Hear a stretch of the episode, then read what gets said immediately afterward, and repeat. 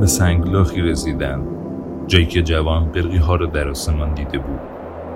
اما اکنون همه چیز فقط سکوت بود و باد. جوان گفت نمی‌توانم زندگی را در صحرا بیابم.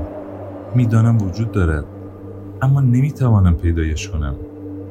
کیمیاگر پاسخ داد زندگی زندگی را جذب می کند و جوان منظورش را فهمید.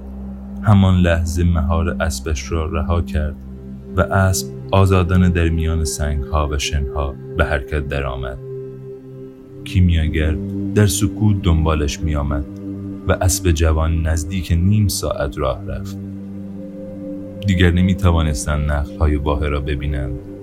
تنها ماه عظیم آسمان دیده می شد و سخره هایی که همچون نقره می درخشیدند.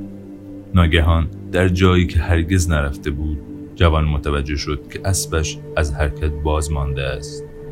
جوان به کیمیاگر گفت اینجا زندگی هست. زبان صحرا را نمی‌دانم اما اسبم زبان زندگیش را می‌شناسد. از اسب فرود آمدند. کیمیاگر هیچ نگفت. همچنان که پیش می‌رفت به سنگ ها می نگریست. ناگهان ایستاد و با احتیاط تمام خم شد. در میان سنگ ها حفری در زمین بود. کیمیاگر دستش را به داخل حفره برد و سپس تا شانه در آن فرو کرد.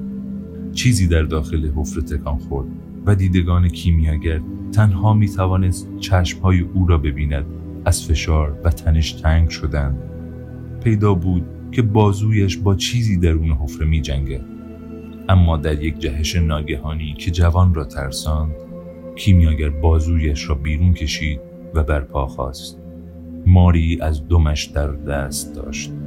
جوان نیز جهید اما به عقب مار بی وقفه به خود میپیچید صدای سود و نفیرش خاموشی صحرا را می شکست. یک مار کبرا بود. زهرش می توانست در عرض چند دقیقه آدمی را از پای درآورد فکر کرد باید مراقب زهرش بود. اما کیمیاگر دستش را درون حفره برده بود و بایست گزیده شده باشد.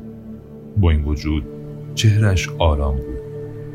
انگلیسی گفته بود کیمیاگر دویست سال دارد. پس حتما می‌دانست چگونه با مارهای صحرا رفتار کند.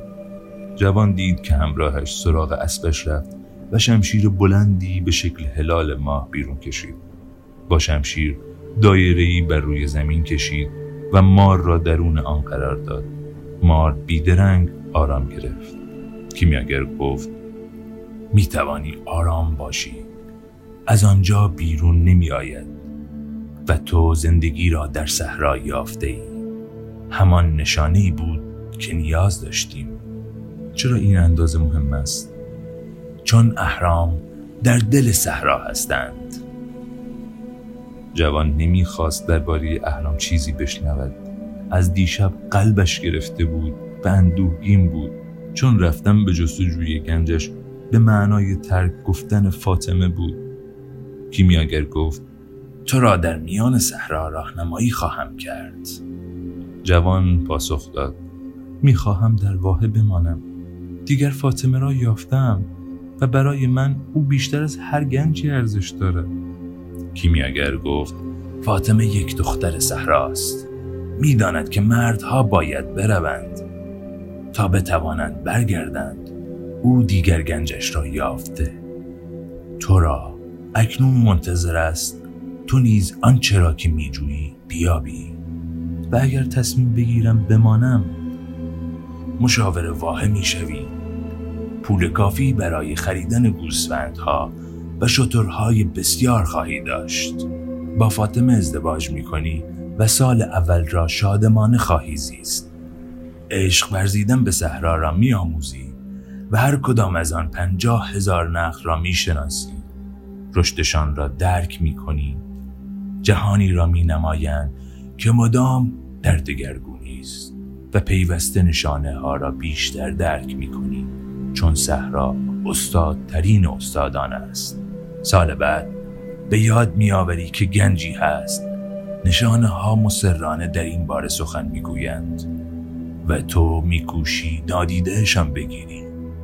معرفتت را تنها برای بهورزی واحد و ساکنان آن به کار می‌گیری. رؤسای قبایل به این خاطر سپاس گذارت خواهند بود و شطرهایت برای تو ثروت و قدرت میآورند. در سومین سال نشانه ها همچنان درباره گنجت و افسانه شخصیت سخن می‌گویند.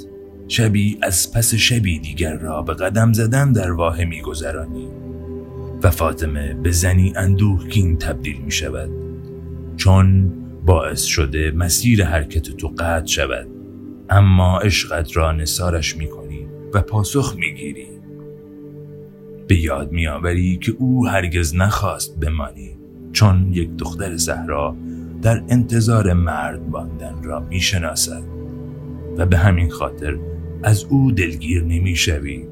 اما شبهای بسیاری را به قدم زدم در میان شنهای صحرا و نخلها میگذرانی و میاندیشی که شاید می‌توانستی پیش بروی. می‌توانستی به عشقت به فاطمه بیشتر اعتماد کنی چون آنچه تو را در واه نگاه داشته حراست از بازنگشتن بوده است. و در این زمان نشانه ها به تو می‌گویند که گنجت برای همیشه مدفون شده. سال چهارم نشانه ها تو را ترک می کنند چون نمی‌خواهی به آنها گوش بسپری. رؤسای قبایل این را می‌فهمند و از مقام مشاور خل می‌شوی. آنگاه بازرگان ثروتمندی می‌شوی با شترها و مال تجاره فراوان اما بقیه روزهای زندگیت را به آوارگی میان نخلهای صحرا میگذرانی و میدانی افسانه شخصیت را به انجام نرسانده ای و اکنون دیگر برای آن بسیار دیر است بی آنکه فهمیده باشی که عشق هیچگاه انسانی را از دنبال کردن افسانه شخصیش باز نمی دارد. اگر چنین شود به خاطر آن است که عشق تو عشقی راستی نبوده عشقی که به زبان جهانی سخن نمی‌گوید. کیمیاگر دایره روی شنها را پاک کرد و مار به تندی در میان سنگ ها ناپدید شد. جوان به یاد تاجر بلور فروش افتاد که همواره آرزوی رفتن به مکه را داشت و به یاد انگلیسی که در جستجوی یک کیمیاگر بود زنی را به یاد آورد که به صحرا اعتماد کرده بود و صحرا روزی مردی را که آرزوی دوست داشتنش را داشت برایش آورده بود. سوار اسب پاشان شدند و این بار جوان بود که دنبال کیمیاگر می‌رفت. باد سر و صدای واه را با خود می آورد و جوان می کوشید آوای فاطمه را تشخیص بدهد. آن روز به دلیل نبرد به کنار چاه نرفته بود.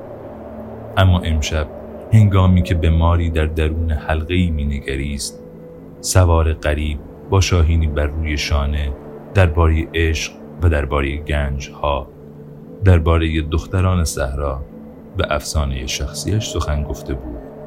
جوان گفت با شما خواهم آمد. و بیدرنگ آرامشی را در قلبش احساس کرد. فردا پیش از طلوع خورشید حرکت می کنیم این تنها پاسخ کیمیاگر بود.